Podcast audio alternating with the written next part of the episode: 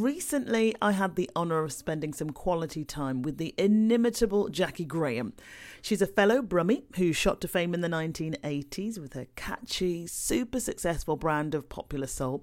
A true trailblazer in the music industry in the 80s, Jaki has earned a place in the Guinness Book of World Records for being the first black British female solo artist to have 6 consecutive top 10 and top 20 hits, which at the time was unheard of by a black British female. And she shared a lot with me, and I'm thrilled to be able to bring this podcast to you.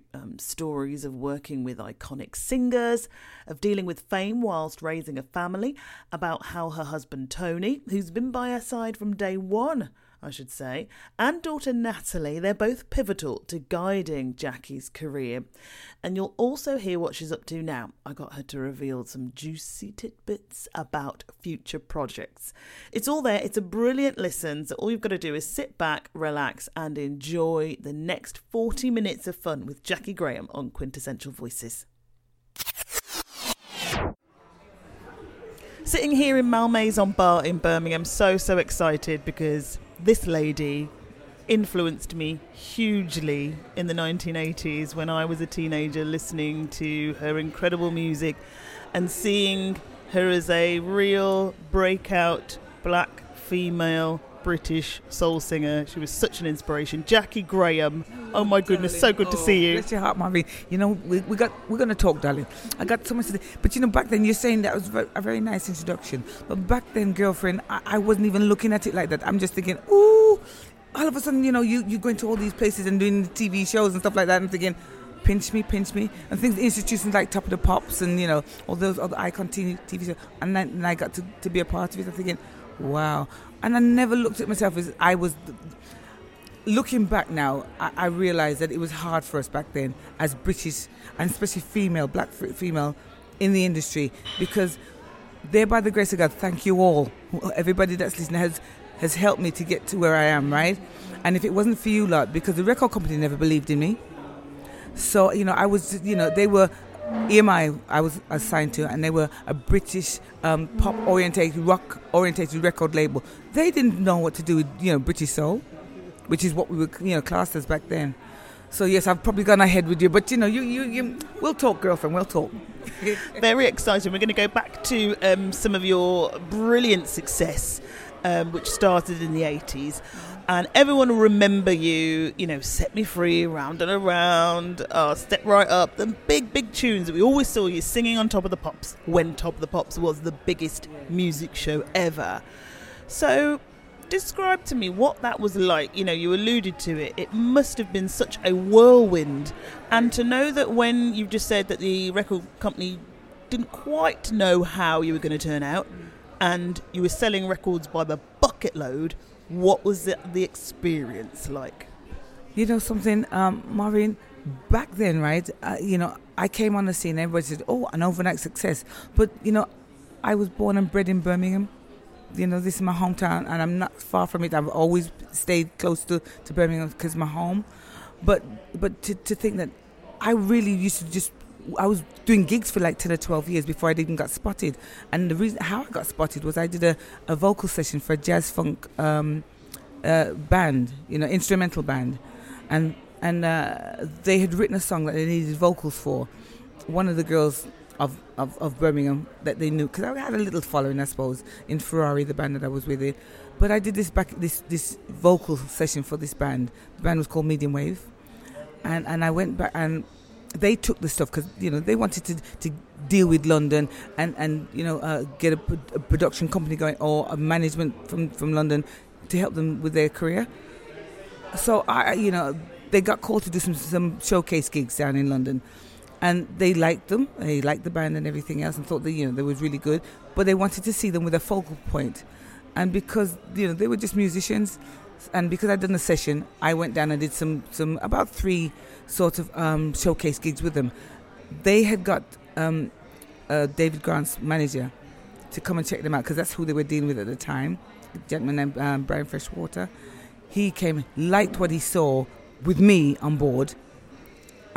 And the more he saw it, then said to David and Sketch, because they were still links at that time, come and check out this girl. Did a couple more gigs down there. and liked what I had to offer. Now, they liked the band, but they also liked Brian, also liked me. You know, they liked you more, didn't they? I think they were going to take the both of them, but they liked me more. And so they started, and that's where Derek Bramble came into, because he was also a part of the Brian and the Derek and David, that the management team, okay? So they started to work with me with the, obviously, the proviso of getting a recording deal. I did a few demos and stuff like that. I got signed to EMI eventually, and I think it was 1984. All right. The first album was called Heaven Knows, which had, you know, things like Round and Around on it, and I think Could It Be's and stuff like that on there. And it sort of went from there. Now, I'm thinking I'm probably going to be here for 5 minutes, and that's all. But why did you think that? Because clearly if you've been, like, gigging for a decade and then you have the confidence to step right up and do those showcases in London, you must have thought, I've got something here. Well, I did, darling, but the industry is kind of fickle anyway, you know, so it's all depending on your next hit. You know, you're only as good as the last hit you done. Do you understand what I mean? So we started to record, and we had some stuff from the album, and we obviously released it. People took it to their hearts, but that was without the 100% from the record company, because EMI really was a rock and pop orientated record label that didn't really know what to do with a, you know, black British female doing the as they called British soul back then. So, but radio, people like Tony Blackburn and them, you know, heard this. I'm thinking, took it to that, thinking, who is this girl? And you know, back then you had to do some record sales. Let me tell you, so it wasn't unusual to do something like 200,000 just to get into the top 40, let alone it. Yeah. Sales, physical sales, and we used to get a midweek position and stuff like that. You'd like, right, I think and you get a prediction of where your chart positions were. Okay, we did. I think this was on my first national and international solo hit, right, which was Round and Around. All right, now when Round and Around was released, management kept saying, you know, we need to do a video and get everything in place, obviously for TV and stuff like that, and so on, promotions. Record company says, no, we don't need to spend the money, But at the time, there were people like Zig Zig Spotnik, Brother Beyond on the label and so on, and they were the priorities. All right, so I wasn't priority, which I heard somewhere down the line so many years later, that basically they thought, well, she's just a disco act. It will sell itself. So they didn't need to put any money. And that's the way they were, you know, their philosophy looking at it. But on that Round and Around single that came out, the sales was so busy that it was tipped to be in the top 40, like, yeah, something like 30 odd, whatever, on the first week of release, first or second week of the release. So they, you know, they created, you know, we've got to do something, because, you know, this video, and Top of the Pops at that time used to have a thing called the Breakers. Yeah. Okay, so it just shows you who's bubbling under, you know, and they're going to be on, right, and we didn't have a video.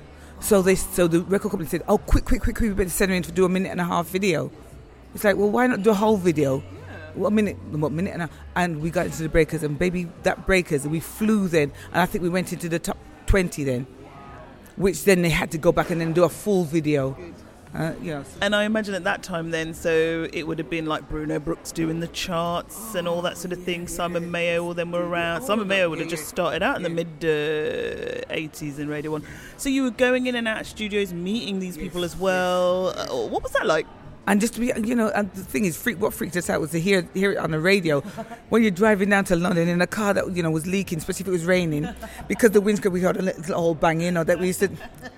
Most of that was on the bus and so on. But just to hear that and to freak and to meet these iconic sort of DJs at the time, and the way they embraced me and the song, and it was a sound of like summer. It had a nostalgia and a sound to it that I think has not dated. It still stands the test of time. But for us of our age group, it takes us back to that time. And what a lovely reminder. And even then, I wasn't still thinking, you know, I'm a part of people's history. And you see, I just thinking, I'm on TV. Oh, and obviously doing the first sort of TVs, I was with David and stuff. So he was used to doing that kind of thing. And so I was tagging on his sort of coattail, just thinking, wow. I'm going thinking, Top of the Pops ain't that big, is it? Because it is a really tiny studio. They just made it look huge by the camera angles and stuff. So I was freaking out. I was freaking out. And I had a little girl at the time, so, you know, it's a case of when I was doing anything, she was always a part of it, so she could see, learn, grow through it, because I said, I might only be there for 5 minutes, but I thought, you know, I'd like to have the talent to be around for a long time, but it all depends on if, you know, your music, that people, you know, take to your music and stuff like that, and they did. God loves them. Hit after hit, girlfriend. It's interesting you talk about how getting into the charts is all about the record sales. People physically getting on the bus, going to HMV and other record stores and buying that record and bringing it home and putting it on, you know, on their machine to play, the record player. Because that's so different from today where it's downloads, quick few clicks on the phone, it's on your phone. But to me it feels like, you know, that the record sales of back in the 80s were way more important and way more significant because people made that conscious effort to support you. Physically went out and purchased that, you know, single or album or whatever it is. They, you know, and I mean, the amount of times you're like, oh, I've got your, can you sign it for me? It's like, oh, and you look back and think, oh Lord, look at the hair, look at it, and all that kind of thing. But that's exactly how it felt back then. And it does. But I don't understand downloads and stuff. I'm, you know, so technology today compared to, you know, I haven't got a clue, darling. So to think that people physically did that, I appreciate them so much. So much. Now, you were really big in Japan, and I want to hear some more about that because a lot of us won't know. Because obviously, you know, we're here in Britain, we've heard about you, we know you're a British soul legend, but your success was huge in Japan as well, wasn't it? Baby girl, you know, back then, we're going into the 90s now, okay? I'd left EMI, I think, about 87 or something like that. And Derek had gone to America, and you know, and I felt like I was in limbo because we had, like, you know, to hear that you're in the Guinness Book of Records, okay, for the, you know, British black female, you know, to consecutive hits, 6 consecutive. It's like, really? Now I didn't know that until, that, but I was thinking back then that was international, you know. But I was thinking Europe, Scandinavia, something like that. But to find out in the 90s when there's a music industry conference thing that goes on in January. It's an annual thing in Medium, and that's where record companies go and source new, you know, products and writers and that kind of thing. And writers look for new. Anyway, I did some demos and stuff, and the company took it to Medium. Talked to a Japanese company. And the Japanese company said, oh, yeah, well, you could do some dance company that I did something with. And they started to play something. Oh, I really like it. Who else have you got? They said, well, we've got this lady on here. And I'd recorded Coming to My Life, something like that. Yeah. And that's, they heard, they said, who is this lady? I said, Jaki Graham. And they went, Jaki Graham? The Jaki Graham? The Breaking Away Jaki Graham? And they said, well, yeah. He says, we'd like to see... Anyway, I got signed to this company called Avex on the Cutting Edge label, Japan, okay? So I go over now because I'd recorded an album called Real Life, and then I went over to... They took me over to Japan, and I come to Japan and I say, hi, everybody, I'm a new girl in town. My name's Jaki Graham, and, you know, I hope you like this new product. Well, that's... Well, why have you never been here? I said, beg your pardon? And they started to quote all the tracks on the album, the 2 albums. I'm going, you knew my stuff? And it pinched. I said, that's when, I'm really, what I'm saying is, that's when it hit me that I was seriously international. Because, you know, I took place in America and stuff, but, you know, to go to that part of the world, Asia, and to find out that people were aware of you. Well, tours were selling out within 20 minutes. I'm going, I beg your pardon? Outselling people like Janet Jackson and Whitney. I'm going, nah, man, this ain't true. Pinch. But I loved every minute of it. And once again, took the kids with me. So, you know, grounded because I want them to see, to learn, to go. This is another phase now. We're in another decade, and, you know, and this is still happening. And looking what, you know, the reaction that the Japanese and the audiences have, and the love they were giving me, darling. The love they were giving me. And I can't help but get overexcited.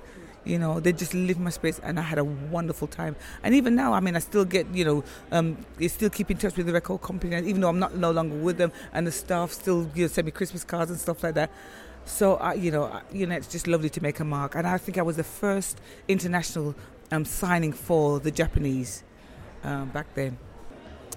Just want to get you to talk a little bit more about your working relationship and your friendship with the legendary Michael McDonald, because again, if you remember him in the 80s, the amount of his songs that I used to sing to. I never knew what Michael McDonald looked like. Did you not? I was a big fan of the Doobie Brothers, okay?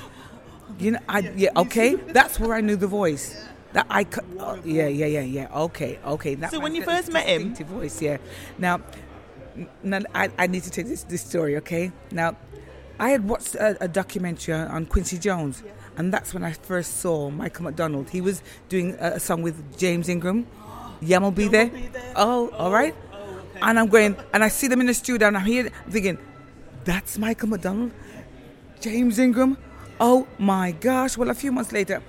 He then had a hit with Patty LaBelle, yes. The song On My Own. Oh, baby girl. And I said to, you know, my hubby, I said, Tony, if I'm not working, Michael McDonald's coming over. He's touring, you know. Anyway, we can get tickets and stuff like that. You know, so I left it at that, and I left it with him and everything else. Well, girlfriend, let me tell you something. Either the gig was on a Wednesday or a Thursday. I heard about it the day before, so it's a case like, we got it. Tony says, got a call. We got it, you know, Michael McDonald. I said, I'm going to see Michael, you know, here in my hometown, right, at the Birmingham Odeon.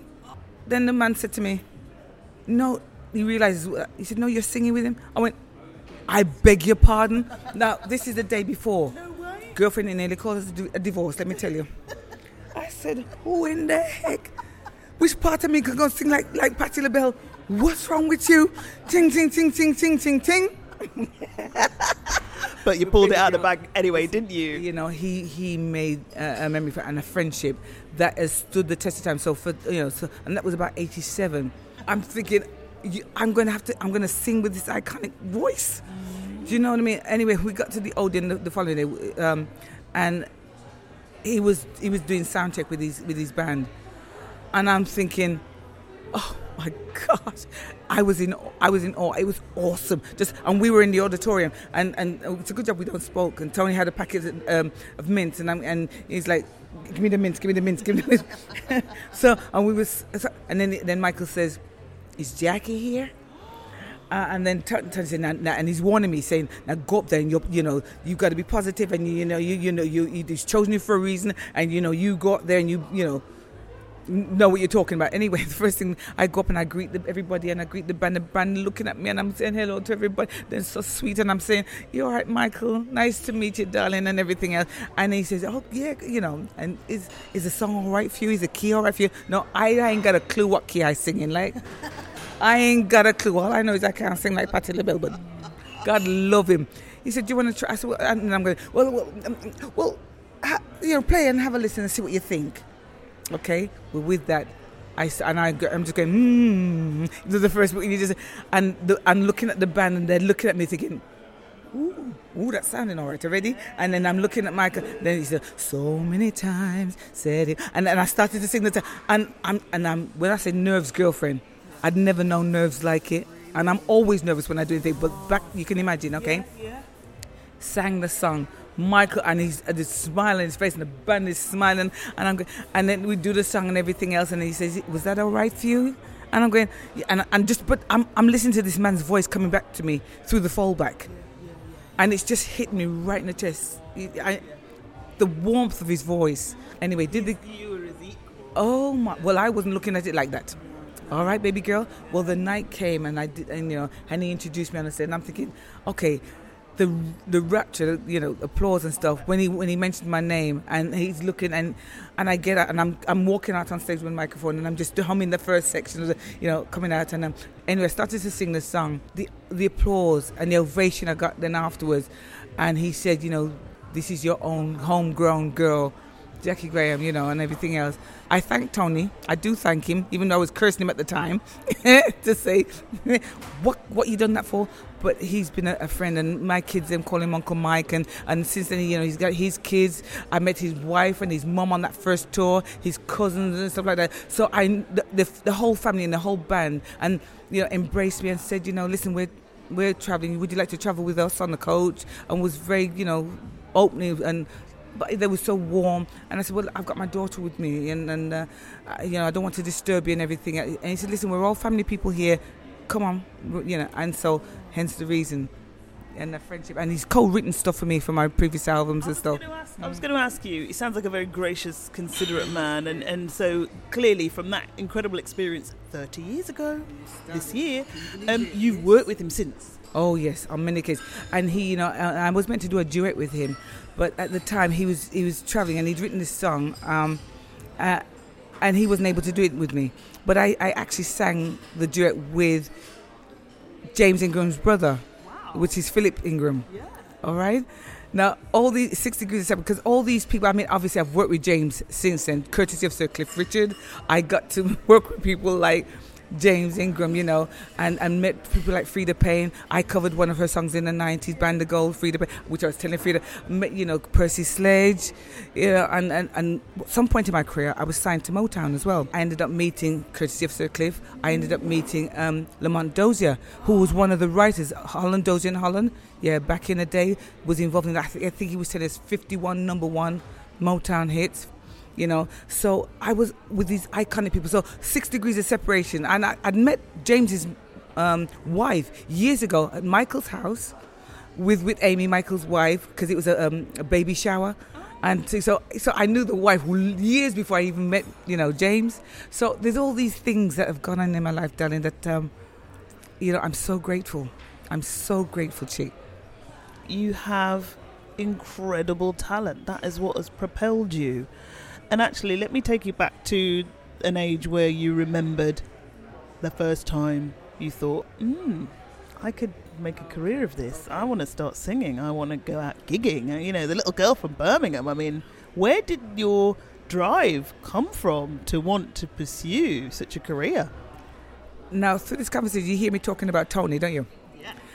Now, Tony back then was my boyfriend, okay? We three schools got together in Birmingham, became Lady Comprehensive, a boys' school, a girls' school, which I was at, boys, and he was in a mixed school, and the three schools became Lady Comprehensive, okay? So I'm talking about, I was probably about 14, 15, you know, like that. And I used to do little songs and stuff at school, like concerts and things, or you know, in musicals, you know, musical plays and stuff like that. And Tony was always there, okay? I left school, and it's Tony that got me into my singing career. Way back then, there was and because of a mixed relationship and everything, I was brought up by my grandmother in Handsworth, okay? And I wasn't allowed out. So I was very, very sheltered. So our going out together was him, you know, coming to our house 7 nights a week. So he'd come to our black area, right? And 7 nights a week. And he was kind of, well... He wouldn't say that now, but you know, he's still, God bless him, looking after and everything else, along with the kids, you know. But back then, there was an ad in our local Birmingham Evening Mail, and it was for a soul singer.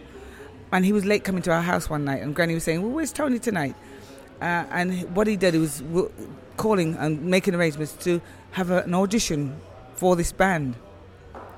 And that's really how, and I did the audition and everything else. And so what I'm saying to you is, my whole career, he has been my driving force. And now my children have grown up, and my daughter's co-managing me with her dad. So she's like a driving force. So I've never really had, although I had this little talent, and I knew I had it.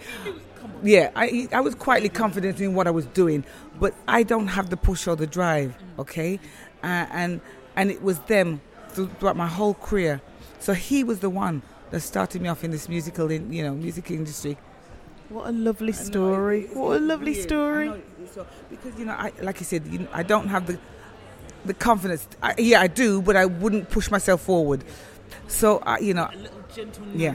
A little gentle nudge from Tony, and now your daughter Natalie is helping you along and keeping you, keeping what has been an extraordinary career going.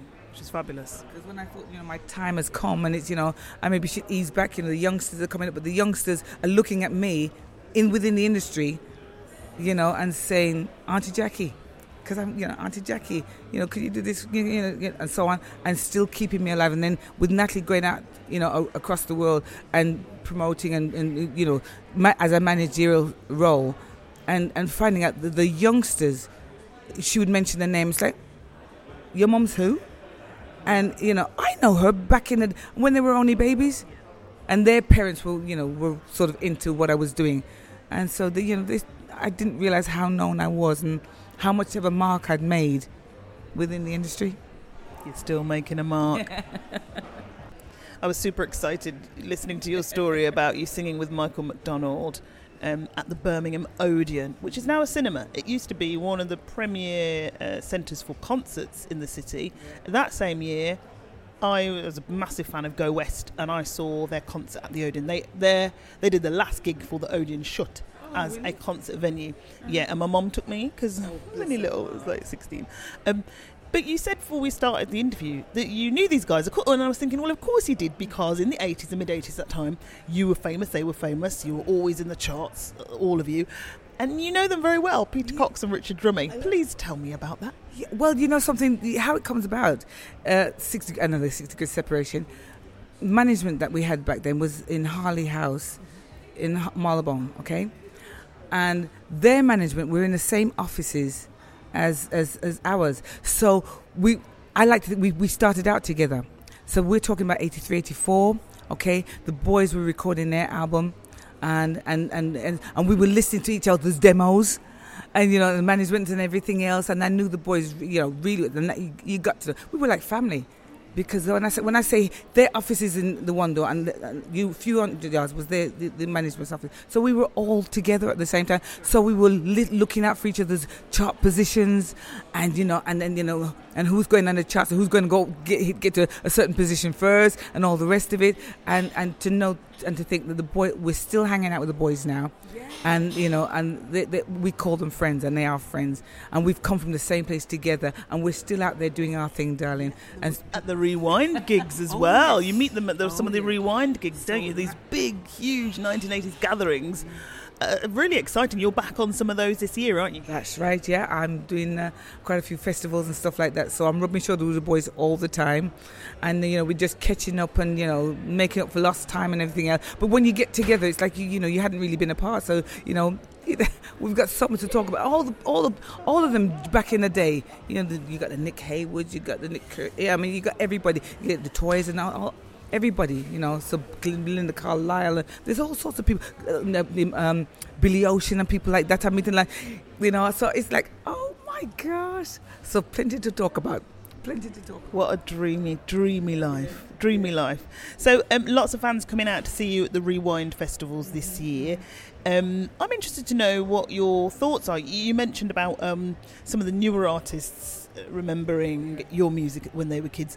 What do you think about the kind of music at the moment and some of the TV shows that kind of propel people from obscurity into fame, like The Voice and The X Factor? What are your thoughts on those types of TV shows? Well, darling, it's a quick hit. I think I don't get to watch all the time. So, and when you do, you're thinking sometimes the kids get hurt by it. I mean, whether they're being truthful or maybe too truthful, or the kids are not prepared for what, but the parents are thinking that their kids. I mean, we all think our kids are great, and I think it's maybe too much sometimes. And then I've met a few of them along the way, obviously doing shows and stuff like that. Not hearing name and finding out what their background is and where they come from. And I'm trying to say to them, listen to Auntie Jackie, darling. Enjoy it. You believe in your talent and all the rest of it, but don't believe the hype. Be sure you're grounded. What's your family like? Make sure that because there's sharks out there and all the rest of it, all the things that go on within the industry and stuff like that. But that people are making money out of you. You want to make sure that you do it for for the love of it, as well as you want to. When you are, making hay while the sun shines. Remember, because we're not here forever, and some of those kids when they start to fall, because we're all going up at the same, and we meet the same people coming down. Be careful, have manners, and and all the things that a parent would say, and I'm saying it as a parent to them. you know, remember. But I've met some of these kids, and I'm thinking, oh, when I go back to the places that I've met them and everything, and they've been back there, I'm going, oh, you had so-and-so again, how's the babies them doing and everything? Oh, well, they've become right divas now. And I'm thinking, oh, no, don't tell me that. And when they do fall from grace, they fall hard. And that's what I feel pain for them. I am, because I came into the industry thinking that I was only going to hear for like 5 minutes. And that's how I had to think of that way. And I didn't believe, all right, I've got something to offer. I hope you enjoy it. I hope you love it. And I love what I do for you. And I'm getting as much out of it as you are, because I want to give you the love, because you give me some of that. And that's what I'm trying to say to the kids. And you come into the real, because they've got the best of everything on the TV. When they now come into the clubs and whatever it is they're doing, the sound might not be quite the same and all the rest of it, and they can't handle it. So they haven't done their apprenticeship, is what I'm saying. Where I'd like to think I came from doing my, I was lugging gear, so I was a glorified roadie as well as, with the boys and the band and everything. So I was humping drum kits and sound system and stuff. I did all that. We've had a lot of other black British female singers who've had stardom, and then the record labels have let them go. And so there still seems to be some sort of an issue, don't know what, in terms of how to progress a black British female singer's career. And it seems that the girls who are doing well at the moment are those who have taken, to use that phrase, taken back control. If you think about Lady Leisha, the grime artist, and Laura Mvula's taken back control from leaving Sony and so on and so forth. Is that maybe it, having more of a personal handle on your career and your direction? Do you think maybe that's a clue to how to handle things? Something, I think you have to be aware. You have to be how to play the game. Back then, I hadn't a clue. All right? So you have to rely on you hoping that you're around the right people that's going to steer you in the right direction and not have a hidden agenda. I met a lot of people that had a hidden agenda. All right, darling? I didn't profess to know enough about the industry. I just wanted to sing. That's what I wanted to do. I've learned a lot. Once again, apprenticeship. You learn and thinking, well, nobody would hurt you because they want, if you're doing well, they're doing well. Do you understand what I mean? But at the time, it's all about what they can get from you now. So to be able and be aware and know where you want to go and how you want to market yourself and that's the control. I was very fortunate. I chose and had some songs that has probably, like I said, I've said stood the test of time and has kept me there. So the choices I've made and the songs that I've done after that point, people have embraced as well. So, but I always get nervous when I do new product, and new, because it's a case of like, they all know you for what you did then, but you're only as good as your last hit, okay? And although you still feel you got the talent, and I feel that I've got so much more to offer, and I need the right people around me to guide me to the right place at the right time. Do you understand what I mean? Because I'm still learning. That's really what I'm trying to say. I'm still learning and I'm still growing. I love hearing you say that, actually. And let's talk about your new music. You're working on new music. You're also working, can I say, about your book? You're working on a book. Because all of these memories that you're sharing with me, I was just thinking, whoa, this would be fantastic in an autobiography. So let's talk about those projects and where you are at these stages with your music and with your book. Well, for a long time, I felt as if I had nothing to say. I would, but I've got some songs now, darling, and I've got some people writing me, some good writers and stuff, and I write as well. People like Michael McDonald, who's co-written for me. Maurice White has co-written a song. He, God rest his soul, he's no longer. But there's, there's some nice writers on there, and some nice. But the song that I've chosen is a story to tell, and it's my life and how things have, So, which I think people can relate to. Everything you hear, you can interpret for your own in your own life and so on. So I feel that, and I hope that what I've chosen and how we've done the songs people will embrace. Because I always get nervous, especially when there's a new project. That, you know, because as far as I'm concerned, I'm starting from scratch again. Each time I do something, hence the reason I'm still learning, I'm still growing. So I hope that the new album, that people will like the songs and the stories I have to tell within this album. And when was your last album out then? Actually, I you know, with all of that, you know, people don't hear from me. But I've been still working. I've been still recording and doing TVs and stuff like that. I think 2009 or 10, I did a show with the BBC Big Band at the Town Hall. Okay, I got asked if I'd like to do some Gershwin. So it's not just the soul, but it's soul meets, I think, Gershwin and stuff like that, right? And so to work with a big band was awesome. To have, you know, I don't know, 20-piece band, you know, but the people that, when I did this show in the Town Hall, it was Gershwin. Okay, now people don't. I don't take it for granted every time I do something that people know who I am. As far as I'm concerned, I'm introducing myself to people all the time. If you know my history and you like it, then that's all well and good. But I'm introducing myself. I'm saying, you know, but the Gershwin thing was another audience again, because they weren't always aware of who I was. They were fans of Gershwin and the big band. Okay, so now to be introduced to them and thinking, this is another avenue and a main thing, a big thing for me to tackle. You know, Gershwin, and then a few years later, they asked me again to do Duke Ellington. But I found that was something else I was very, very nervous about, because these music, they're very critical. You know how they do. You can interpret it to a certain degree, but then there's certain things and notes you have to do that is integral to the song. So it was another learning curve for me. Again, what did I say? Always learning. How did your interpretation of Gershwin and the other big band music, how did your interpretation go down with the audiences? Oh my gosh, girlfriend. This is what I'm going to tell you now. Because it wasn't my audience as such, okay? So I was being critiqued at every meeting, you know, like I said, because they weren't my fans. But the endorsement I got was afterwards the fans of the big band and of Gershwin, of that sound, said to me, you know, something, I didn't know who you were, and it's an older audience as well, you know, I mean, it's across the board, but the older audience, but I didn't know who you were, but I know who you are now, and you should do more of this stuff, because your voice suits it. And I'm just telling you this, and already I can feel my heart just thinking, oh, that's the biggest endorsement I can get, my darling, because they embraced me, and they embraced how, you know, how I interpreted, how, what I had to offer, and that was what was wonderful. That's what wonderful. We want to hear more of that then.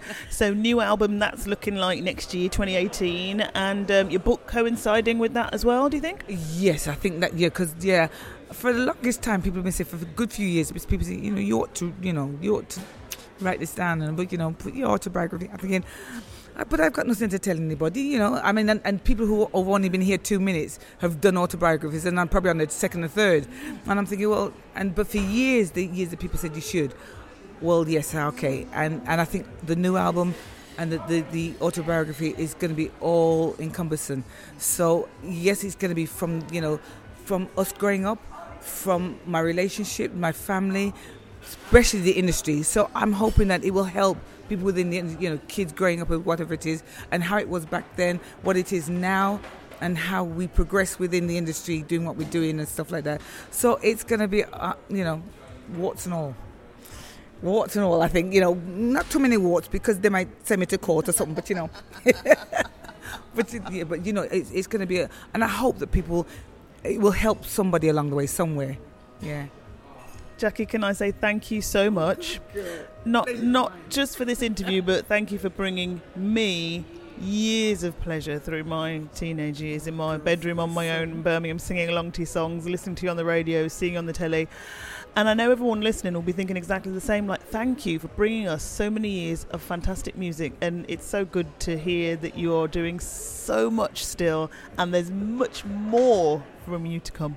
I'm still learning, still growing. Marvin, you've been an absolute... but listen, girlfriend, I've been watching your career too, you know. So let me tell you, I got my eye on you. So we're all in it together, darling, and this has been a pleasure. I know I waffle on a bit, but I hope that... But we're talking. Even when we're finished this, we're still talking. We're still chatting. But thank you so much for this, girlfriend. I hope everybody finds it interesting. Thank you so much. I'm nearly in tears here. Thank you, darling. Oh, what a legend. You know, Jackie made my life as a teenager. She was right in there with all the other music that I loved and adored. And knowing she was from Birmingham made me feel even prouder of her. Made me believe that, I could make it in life, whatever I put my mind to. Wow. Okay, click on all the links I've added to the description so you can follow Jackie online, buy her music, find out where she's playing gigs and all that stuff. Thanks ever so much for listening. It was a real pleasure. Come back soon and listen to more Quintessential Voices, won't you? Bye for now.